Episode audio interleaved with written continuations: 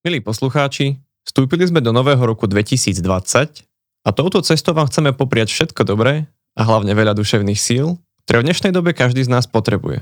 Ale rovnako aj odvahu požiadať o pomoc v prípade, že by vám tieto síly chýbali. Napríklad aj na našej linke dôvery ipečko.sk, pretože tam vždy nájdete ľudí, ktorí vám pomôžu. A teraz vás pozývame vypočuť si náš prvý tohtoročný diel.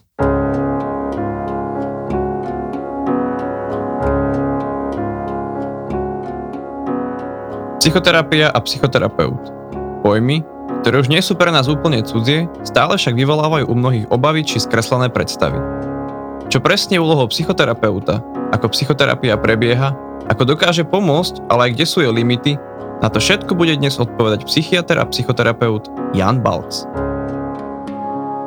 Počúvate HM, podcast internetovej linky dôvery ipečko.sk, moje meno je Rudo Sladkovský.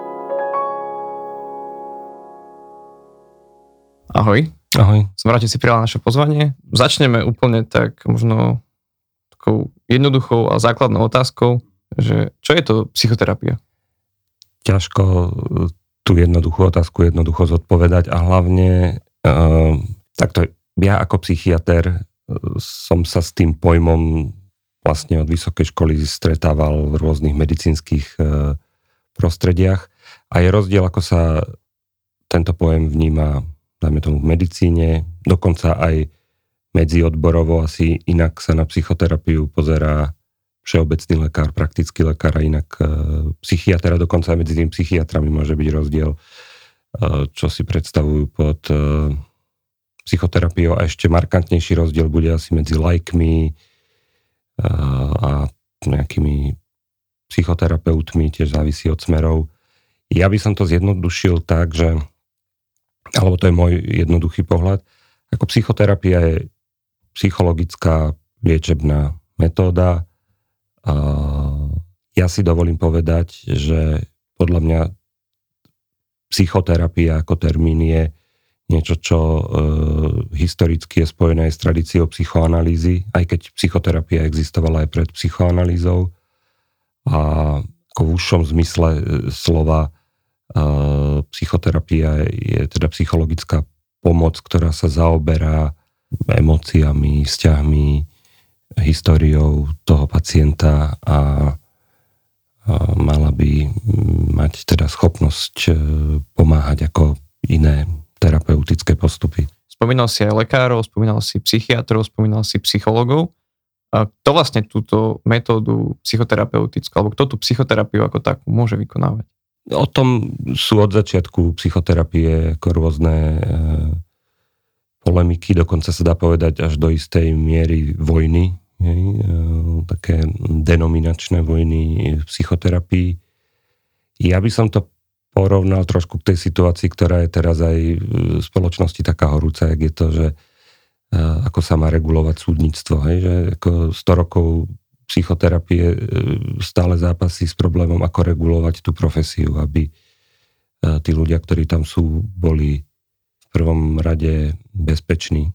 A neposlednom rade aj, aby naozaj poskytovali pomoc, ktorá je potrebná. No a napríklad s tou psychoanalýzou to je tak, že pretože Freud bol neurolog, tak on väčšinu svojich prvých žiakov mal z oboru medicíny, e, ale napríklad jeho sekretár osobný Otto Rank bol, on vlastne začal až počas e, toho, ako pracoval pre Freuda, tak, alebo s Freudom, začal študovať psychológiu.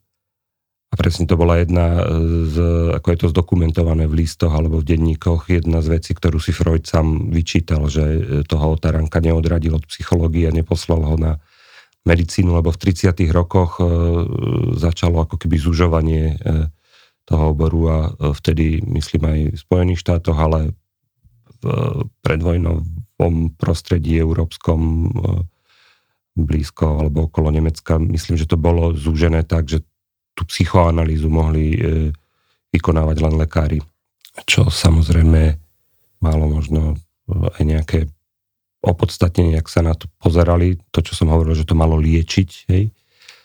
Ale na druhej strane presne napríklad ten príbeh o Toranka alebo Melanie Kleinovej, ktorá vlastne bola bez aj psychologického vzdelania, myslím, alebo si to potom len nejak doplnila, nasvedčuje tomu, že takú jednoznačnú rolu to vzdelanie nemá. Podľa mňa, ako sú to základné tri skupiny, s ktorými sa ja stretávam aj v praxi, ktorí sú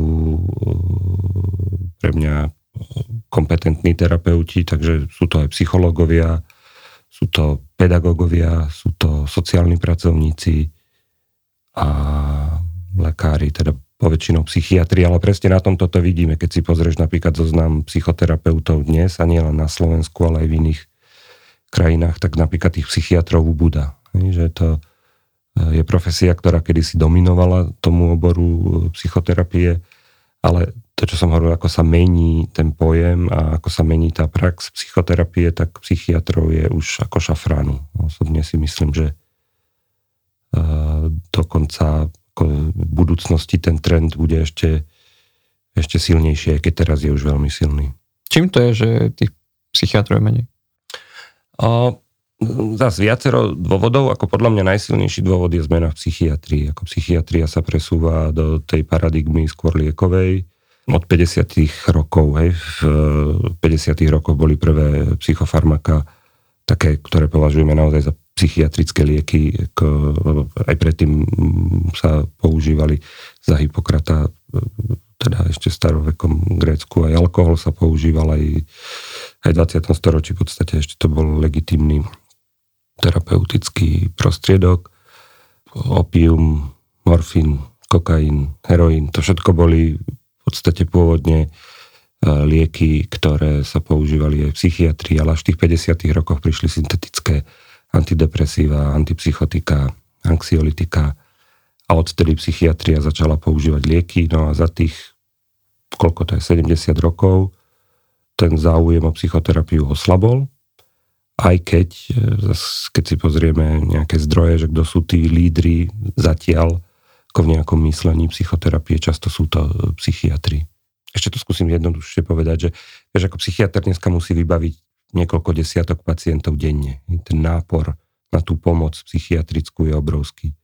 A to sa metódou psychoterapie nedá. Podľa mňa ako tou psychoterapeutickou metódou tých pacientov môže byť zopár.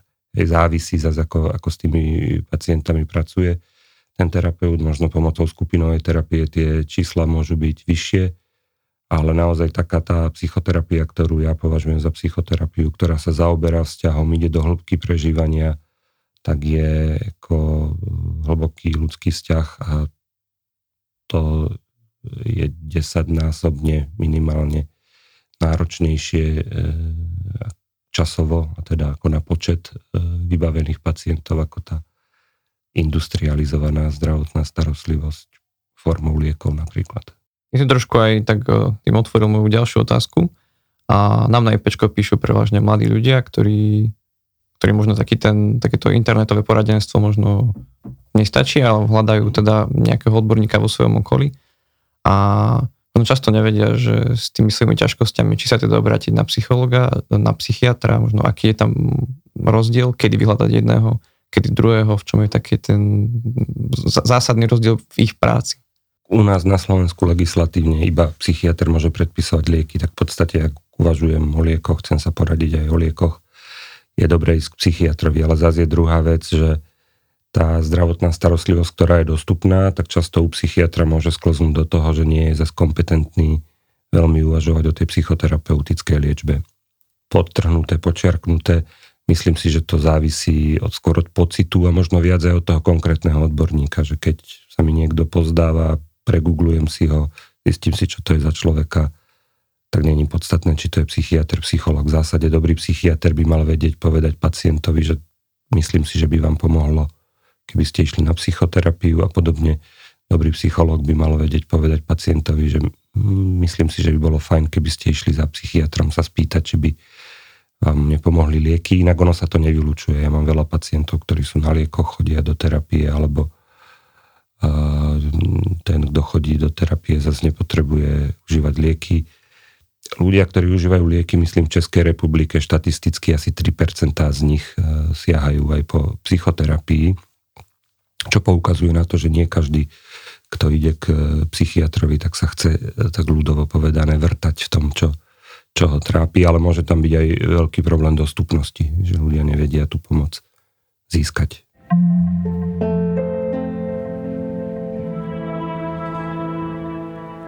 Možno by sme to mohli zobrať celý ten proces e, úplne od začiatku a keď mám nejaký problém, nejakú ťažkosť a chcem mu začať riešiť, ako by som mal začať, potrebujem napríklad na Slovensku výmenný listok a musím ísť najprv za psychiatrom alebo za psychologom. Ani k jednému, ani k druhému nie je potrebný výmenný listok, našťastie, ako bola snaha e, to chvíľku takto robiť, ale e, našťastie ešte v tomto tí tvorcovia legislatívy ustúpili. Je snaha odrádzať vlastne ľudí od prílišného e, čerpania špecializovanej starostlivosti aj málo na Slovensku. Fakt na Slovensku je to veľmi hrubo poddimenzované Takže moja rada je nenechať sa odradiť tým, že sa ťažko taký odborník hľadá a hľadať a mm, aj skúšať.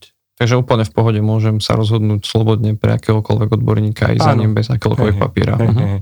A pokiaľ ako neohrozujem niekoho vrátane seba, tak nikto ma nemá právo liečiť na silu. Uh-huh. uh-huh. tam aj keď mi niekto predpíše recept liekov, tak mám právo si ho nevybrať alebo rozhodnúť sa, či tie lieky chcem užívať, neužívať.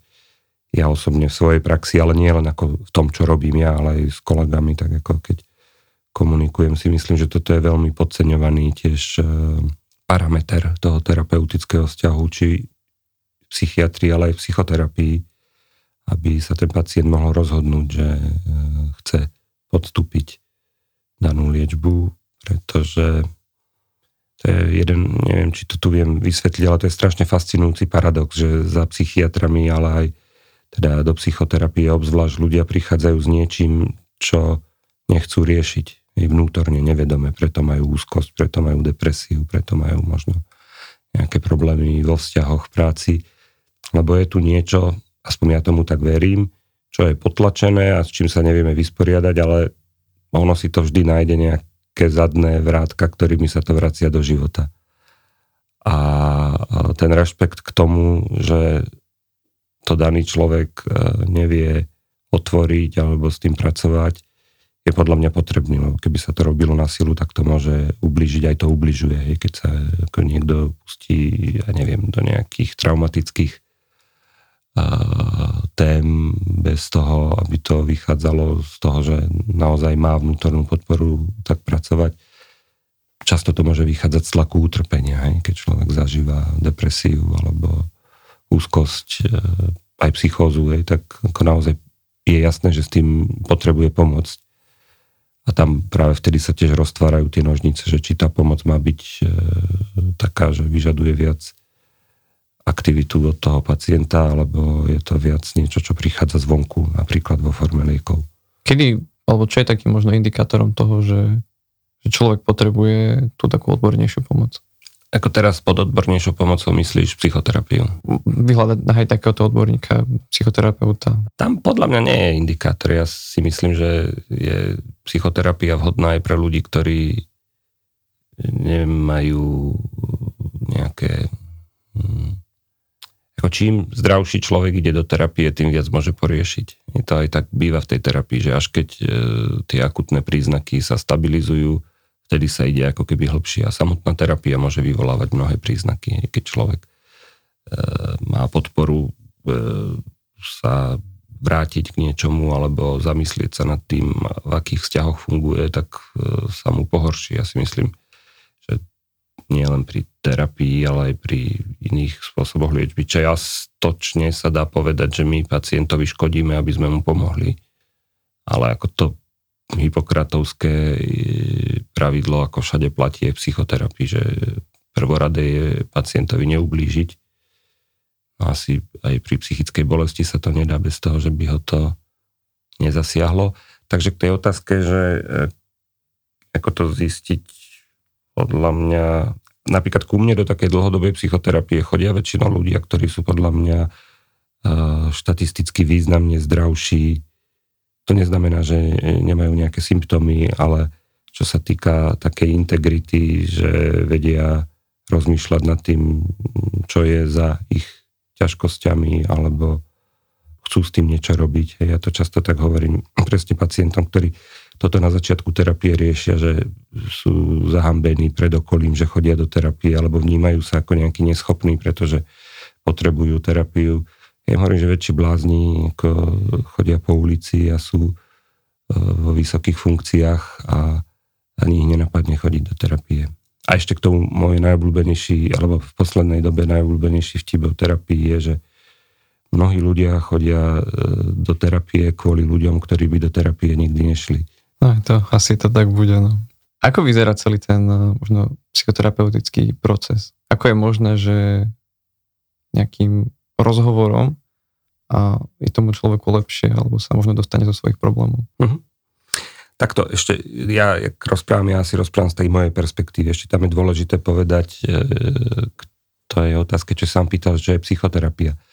E, existujú také dva hlavné smery v psychoterapii. Jeden je, ako sa zameriava na to, čo je pod tými príznakmi a druhý je sa snaží tie príznaky potláčať. Jednoducho by sme ich mohli rozdeliť na kognitívne behaviorálny prístup a nejaký dynamický humanistický prístup ale napríklad kedysi e, aj v učebnici psychiatrie oxfordskej ešte, ja neviem, z 90. rokov bolo taxatívne hovorené, že to KBT, tá kognitívne behaviorálna liečba nie je psychoterapia. Dneska už to je psychoterapia. Dneska už je psychoterapia aj e, v širšom význame slova aj tie intervencie cez internet sú často ako nazývané psychoterapiou. Takže tam dokonca ja si myslím, že časom sa posunieme k tomu, že aj e, niečo, čo bude možno algoritmizované, alebo na tej druhej strane nebude úplne konkrétny človek, tak bude považované za psychoterapiu, ale to je rozširovanie toho pojmu.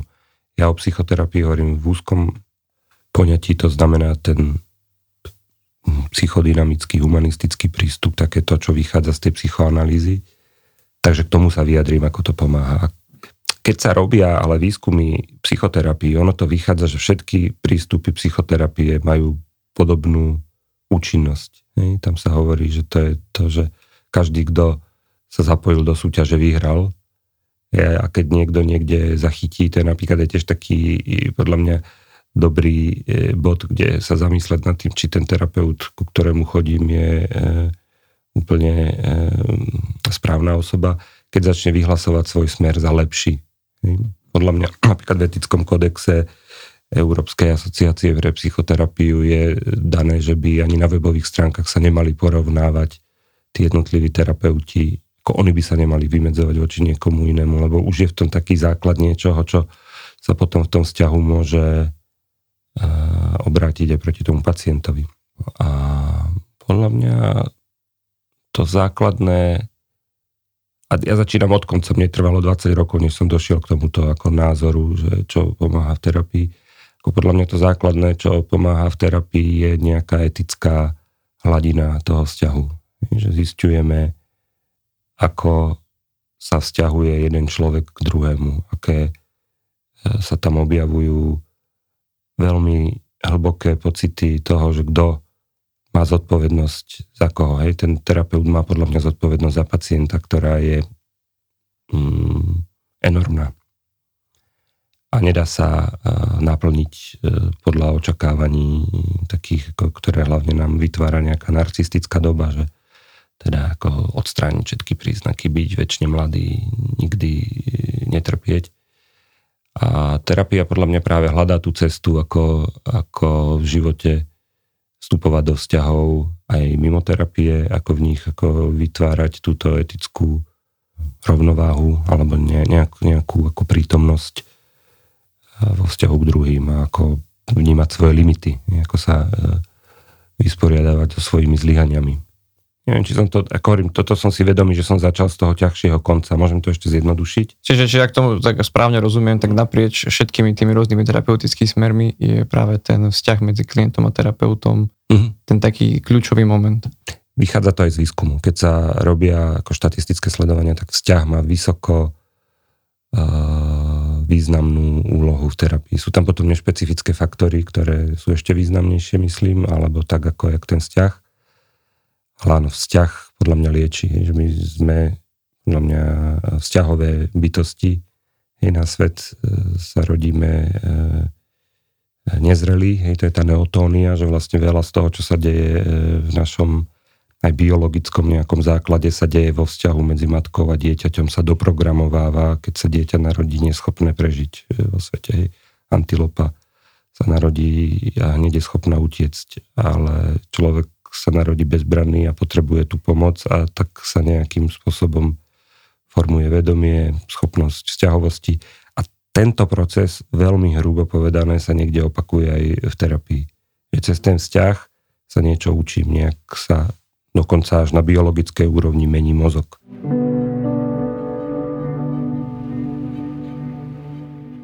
Čo musí spraviť človek alebo nazvime ho klient v tej psychoterapii preto, aby tá samotná terapia bola účinná? Možno toto je zaujímavé, čo často riešim s kolegami a, a to je taká odbočka, ale vrátim sa k tej otázke. A toto pomenovávanie, ja asi to je počuť, ja hovorím pacient, hovoríš klient. Veľa aj psychiatrov už dnes nehovorí pacient, hovorí klient. A neviem, napríklad taký John Norcross, taký výskumník účinnosti psychoterapie veľmi si ho vážim. On presne používa slovo klient, sa vyhýba sa tomu slovu pacient, ale ja s tým, ako som hovoril, kam som došiel k tej etickej uh, nejakej rovine, tak si myslím, že pacient je uh, v tom mojom prístupe správne pomenovanie, lebo pacient je od patiere trpieť. Hej? A my v Slovenči máme trpieť, trpezlivosť. A čo teda musí ten, ja hovorím pacient, ale rovná sa klient, podľa mňa, ako hovorím o klientovi, len nechcem stratiť ten zreteľ toho, že práve ako tá terapia pracuje s utrpením a že podľa mňa ten pacient potrebuje byť trpezlivý, potrebuje bezpečne trpieť, nie nezmyselne, nejak masochisticky. A ten terapeut je tam od toho, aby ho tým sprevádzal je teraz na Bienackom bienále, to je vlastne každé dva roky je výstava výtvarného umenia v Benátkach a štáty tam majú svoje pavilóny a, a je tam pavilón Izraela, ktorý sa volá, že nemocnica X, Hospital X a jeden z ich sloganov v tej nemocnici je, že be patient, care needs time. Hej? Dá sa to preložiť ako buď pacient, e, starostlivosť potrebuje čas, uh-huh.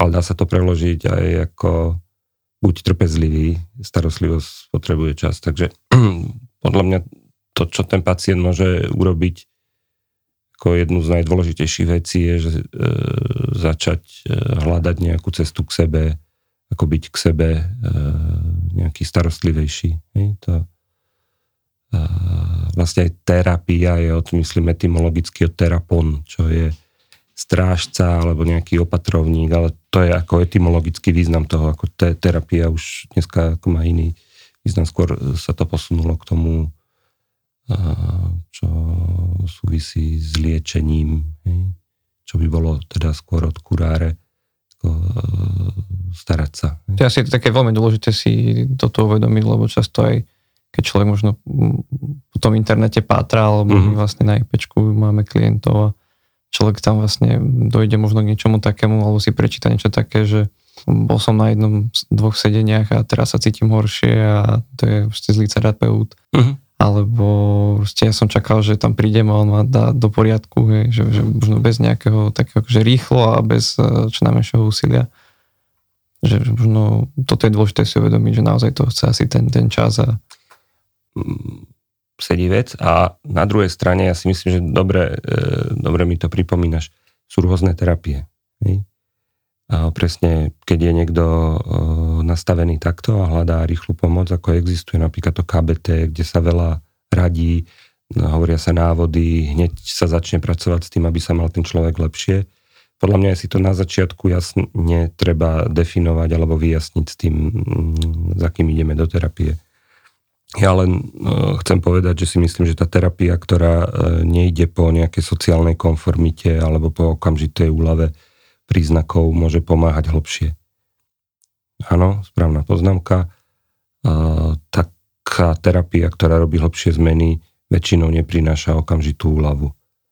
V tých štúdiách, napríklad zraničnou poruchou osobnosti, ako zlepšenie prichádza po roku terapie.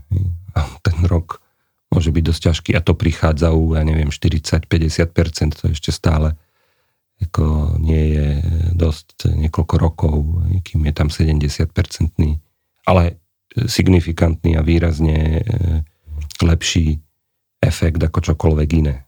Tam podľa mňa ako v tom, v tých zmenách e, toho, ako človek žije, terapia podľa mňa, to je môj názor, a existuje na to aj nejaká dôkazová rovina, ktorá teda vždy zase ne, neplní úplne ten účel bez nejakých vedľajších dôsledkov, ale podľa mňa závisí od toho, kto čo hľadá. Je úplne legitimné sa rozhodnúť pre niečo, čo prinesie úľavu okamžite. V podstate to je o mnoho aj dostupnejšie.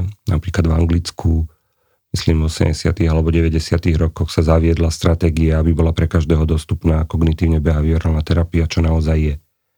Ale potom sa veľmi ľahko stane, že príde človek, e, príklad žena s poporodnou depresiou, a oni jej naordinujú nejakú e, v podstate algoritmizovanú návštevu e, niekde v nejakom centre, kde jej vysvetlia, ako upraviť životosprávu pomocou nejakej PowerPointovej prezentácie a tak a nezaoberajú sa tým, že príklad tá poporodná depresia môže byť veľmi úzko súvisiaca s tým, kto je otcom dieťaťa, v akej je sociálnej situácii, čo to pre ňu prináša e, k byť matkou. No, ten druhý prístup, ktorý som spomenul, by ju kľudne mohol ešte aj destabilizovať, ale zase som sa často, ja som robil aj v Anglicku a stretával som sa s tým, že ľudia, ktorí dostali takúto pomoc a bola im naozaj, zase je to otázka mesiacov, než si na nich ako keby v tom poradovníku ten odborník našiel čas, nebolo to zase také úplne e, okamžite dostupné, ale často po takejto pomoci sa rozhodli, že chcú riešiť aj to, čo je pod tým. Uh-huh. Ako dlho napríklad trvá u teba dlhodobá terapia? No čo je dlhodobá terapia, vieš? Ako sú ľudia, ktorí prídu za mnou párkrát a im to stačí, ale napríklad keď si zoberieme, aké sú mm, požiadavky na minimálnu cvičnú terapiu, keď niekto študuje za psychoterapeuta. Teraz sa to myslím znížilo, ale podľa mňa takéto minimálne penzum individuálnej terapie je 150 hodín, čo sú asi 3 roky, keď chodíš každý týždeň. A väčšinou tí ľudia, ktorí teda majú riadne vzdelanie v psychoterapii, tak okrem toho majú niekoľko stoviek hodín nejakých zážitkových workshopov a tak, čo je tiež terapia. Takže hovoríme o stovkách hodín. No. Hovorím ja, naj, taký ako najpresvedčivejší pre mňa e, pohľad na to, že koľko je treba tých hodín, je z tej štúdie, čo som už naznačil o hraničnej poruche osobnosti, kde to vychádzalo od, tých, od tej stovky hodín vyššie. Ale je zase treba povedať, že napríklad na depresiu, na úzkosť, sú dokázateľne účinné už terapie, ktoré majú 20 e, sedení. Aj KBT, aj, aj tie dynamicky nejak orientované, aby sme tu zase ako z toho nevyrábali nejakú celoživotnú nutnosť e, psychoterapie, ale ja za tú svoju profesionálnu kariéru som sa skôr posunul k týmto dlhodobým terapiám, pretože jednak e, tí ľudia, čo chodia dlhšie, aj dlhšie zostávajú so mnou v terapii, takže ako mám viac pacientov, ktorí chodia dlhšie. Jednak musím povedať, že osobne to považujem za, ja to vnímam ako zmysluplné. Mhm. Je tá zmena potom e, taká trvalá, alebo trvalejšia? Myslím, že hej. No. A sú dokonca štúdie, že tá zmena ešte pokračuje pri týchto už, užšie definovanej psychoterapii, pri tých psychodynamických terapiách tá zmena zrejme pokračuje aj potom, keď človek prestane chodiť. Hej? Že porovnávali také tie poradenské psychoterapie s tými psychodynamickými. Keď niekto chodil napríklad na tú KBT a prestal chodiť, tak už ďalej sa nevyvíjala jeho neviem, schopnosť zvládať úzkostné stavy. V podstate e, tam to bolo dané, statické, niekedy sa tam skôr presunuli tie úzkosti do iných e, do inej podkategórie. Ale pri tej dynamickej ešte roky po e, vlastne pokračovali zmeny, lebo ten človek pracoval na základe toho, čo sa dozvedel a aplikoval to vo vzťahoch. Mm, niekde sa dá povedať, že si tak internalizoval toho terapeuta do seba, dovnútra ako nejakú postavu, s ktorou ako keby žil ďalej. Tak, jak to je pri priateľstvách, ako to je pri, ja neviem, vzťahoch s nejakými autoritami alebo s učiteľmi, že my vlastne ako pokračujeme e, vlastne v tom vzťahu nejak vnútorne. Uh-huh. Uh-huh. S rodičmi samozrejme, alebo s nejakými blízkymi príbuznými.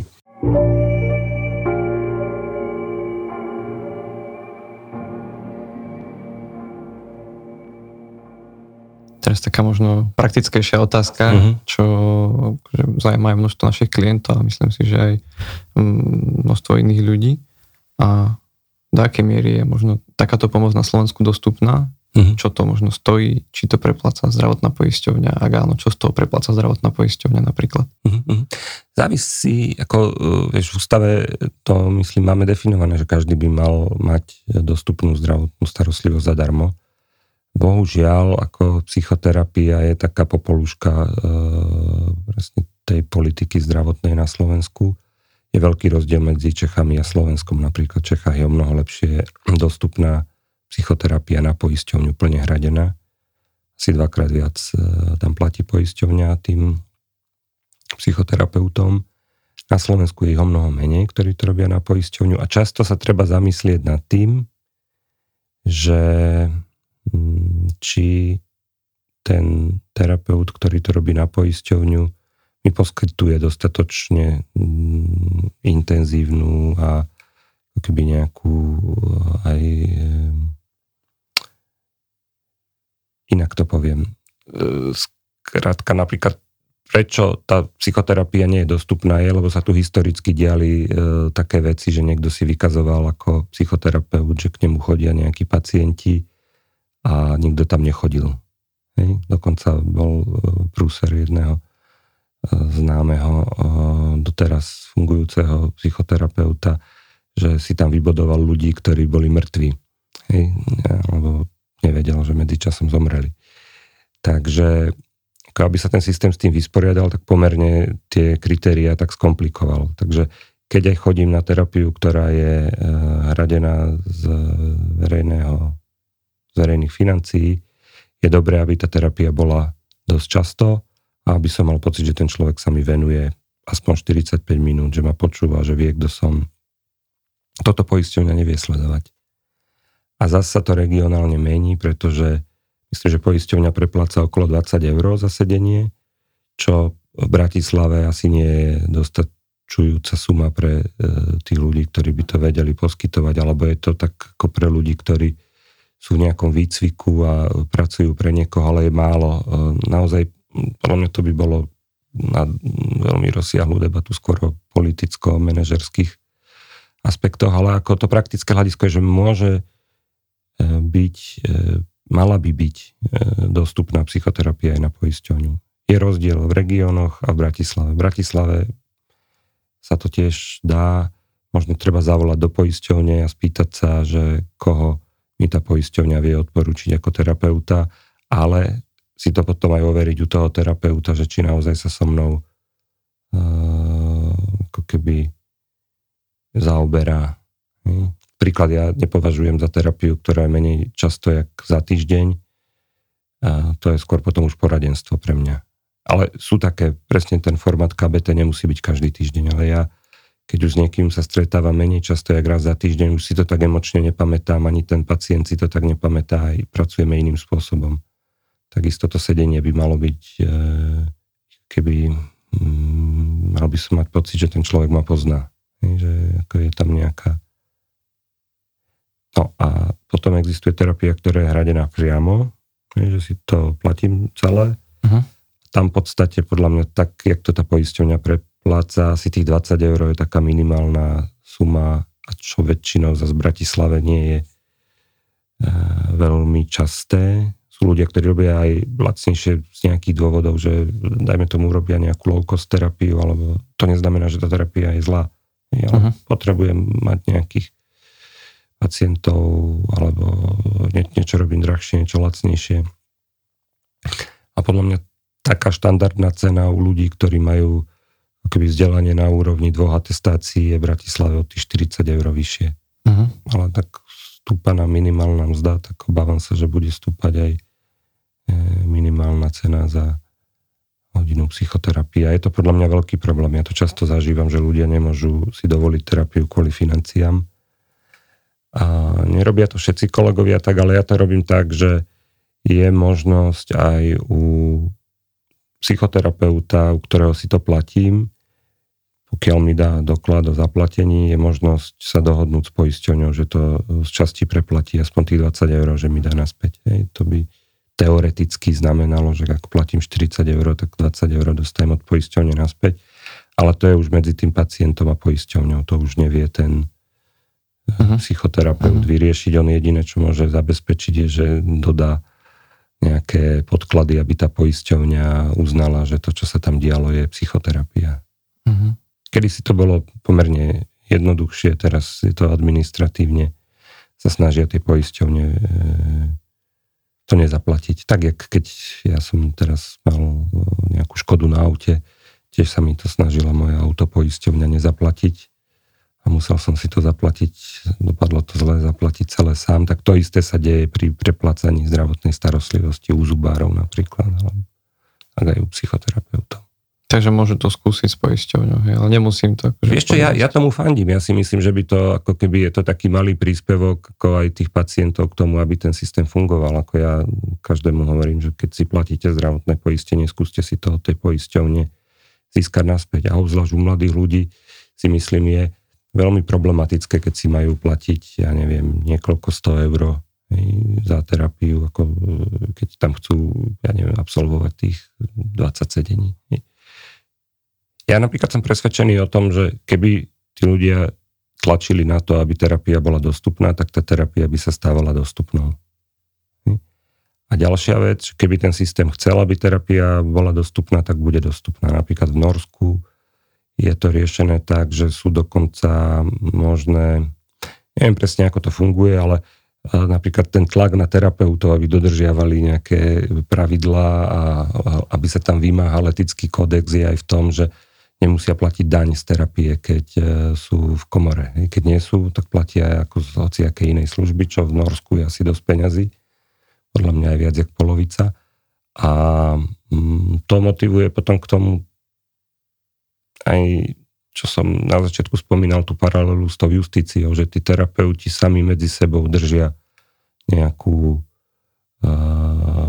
ako úroveň, dajme tomu eticky, že keď vedia, že sa deje niekde nejaký prúser, tak proti tomu človeku naozaj aktívne vystúpia a snažia sa ho ako z tej obce dostať, čo sa u nás nedeje. U nás každý strká hlavu do piesku a potom to tak vyzerá. Tých terapeutov je málo, ale podľa mňa celkovo pre spoločnosť je dobré, keď sú ľudia v terapii.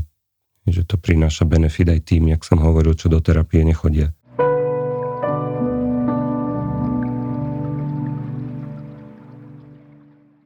Ty si sa dneska viackrát dotkol práve takého toho etického rozmeru, etického rámcu, etického kodexu o, vlastne medzi psychiatrami, psychologmi a ľuďmi, ktorí teda tú psychoterapiu poskytujú. Často sa my stretávame práve s tým, že, že ľudia možno majú obavu z toho, ako naloží ten psychoterapeut s všetkými tými informáciami. Predsa ten človek tam príde, hovorí mu naozaj intimné a citlivé informácie. A možno má také obavy z toho, že či sa to niekde dostane von. Mm-hmm. Či to niek- komu ten psychoterapeut povie. Ako mm. je toto možno ošetrené? Môže to povedať, je viazané nejakou mlčanlivosťou. Čo sa stane, ak porušuje etický kodex? Ak porušuje etický kodex, tak uh, legálne sa nestane skoro nič. Hej, že to je ten problém. A môže sa ten pacient stiažovať na nejakú odbornú spoločnosť a to je dobre si za to dopredu zistiť, že či ten daný terapeut je aspoň psychoterapeutickej spoločnosti alebo komore psychológov alebo lekárskej komore. Ak nie je, tak vlastne vstupujem do vzťahu, v ktorom nemám túto páku, ale ja naozaj poznám celkom dosť dobrých e, psychoterapeutov, ktorí nie sú členmi týchto organizácií kvôli tomu, čo som hovoril, tým denominačným vojnám. Takže nie je to nevyhnutne ako no-go, keď niekto nie je v tejto... Ale treba si to otvorene s tým človekom vysvetliť. Aj mladý človek, ktorý príde za starou nejakou bytosťou, autoritou, ktorú vníma, by sa nemal uh, okúňať a nepopýtať sa tieto veci na úvod. I to je možno dôležitejšie, ako začať hovoriť aj o tom, čo ma trápi. Najprv si overiť, ako tie veci sú. Mm. Ja ponúkam pacientom vždy možnosť aj všetky poznámky zlikvidovať alebo neviesť ich v digitálnej podobe. Treba to samozrejme zase legálne ošetriť, lebo máme e-zdravie a každý zdravotný výkon musí byť e, zaznamenaný do uh, cloudu, pokiaľ je to zdravotná starostlivosť, ale zatiaľ nie je problém s tým tam nepísať obsah terapie a je možnosť chodiť aj na terapiu, aj keď ako, je to taký tenký lát, to si treba vždy s tým terapeutom dohodnúť. Je možnosť to zariadiť tak, aby to ne, nezostávali tie digitálne stopy, keď niekto s tým má problém. A niekedy to zase nie je problém. Akože pre, musím povedať, že pre väčšinu ľudí nakoniec, keď sa to vysvetlí, tak nie je ani tá digitálna stopa problém. A, ale ty si sa možno pýtal aj na takú osobnú, aby to nikde nepovedal. A tak obvykle terapeuti, aspoň ja by som odporúčal chodiť do terapie k terapeutom, ktorí chodia do supervízie, sa s kolegami bavia o pacientoch, ale za prísne chránených podmienok, že ani ten kolega, s ktorým sa o tom bavím na supervízii, o tom nehovorí ďalej. Toto sa treba opýtať, povedať si, ale nemali by sa baviť o pacientoch, ja neviem, v reštaurácii alebo doma so ženou. Mm, a tá dôvera je dôležitá, no, na tejto stojí. A ty si dneska bol taký, miestami aj skeptický uh, v, rámci, v rámci tohto rozhovoru, mm-hmm. že vlastne narážame, alebo narážate vo svojej práci na kopec možno také byrokracie a mm. veci, ktoré nie sú funkčné. Ako by to mohlo vyzerať ideálne, alebo ako by to malo byť podľa teba? Kde tej, vidíš možno tie riešenia? Jasne, k tej skepse, ešte ja som skeptický, pretože o tom viem dosť, ale mňa z tej skepse vychádza aj istý optimizmus. Ako podľa mňa terapia je fajn, je napriek tomu, že mnohé veci sa nezlepšujú alebo aj zhoršujú, ako dostupnosť terapie je momentálne najvyššia, aká kedy bola. Na Slovensku určite. Hej za komunizmu v podstate v 50. rokoch to bola buržázna paveda, to bolo postavené až ako kriminálny akt. No a, a veľa mladých šikovných ľudí študuje e, psychoterapiu, ja sám učím psychoterapiu, takže vidím, že tých psychoterapeutov pribúda. Je problém sa e, možno v tom systéme zorientovať a k ním dostať. Veľmi dobrý nástroj je internet a ako ja podporujem to sa pýtať aj na to. Aj, aj možno, že keď neviem nájsť toho terapeuta, ako som hovoril, zavolať do poisťovne, spýtať sa, alebo keď niekoho oslovím, kto mi nevie pomôcť, spýtať sa, že kam by ma on nasmeroval. A často dobrý spôsob presne na tom internete, čo overovať, je nájsť si o tom človeku iné informácie, alebo sa obrátiť na nejaký uh, renomovaný, nejakú inštitúciu, hej, komoru spoločnosť. Výcvikové inštitúty často v tých psychoterapeutických smeroch majú na svojich stránkach zoznamy lektorov, ktoré, ktorí tam učia, tak to sú nejaké autority, ale aj nejakých frekventantov, ktorí možno začínajú so svojou praxou a sú finančne dostupnejší. Čiže napriek tej skepse je to dobré a bude to už len lepšie? Napriek tej skepse by som povedal, tá skepsa vychádza z toho, že ja verím v pozitívnu silu psychoterapie a v tú možnosť, e, že prináša pozitívnu zmenu nielen do života tých pacientov, ale celej spoločnosti.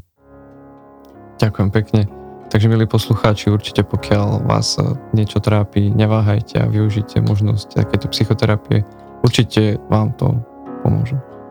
Ďakujem pekne za pozvanie. Tak, ďakujem pekne ešte raz. Toto bol doktor Jan Balks. Počúvali ste hm, podcast internetové linky dôvery ipčko.sk.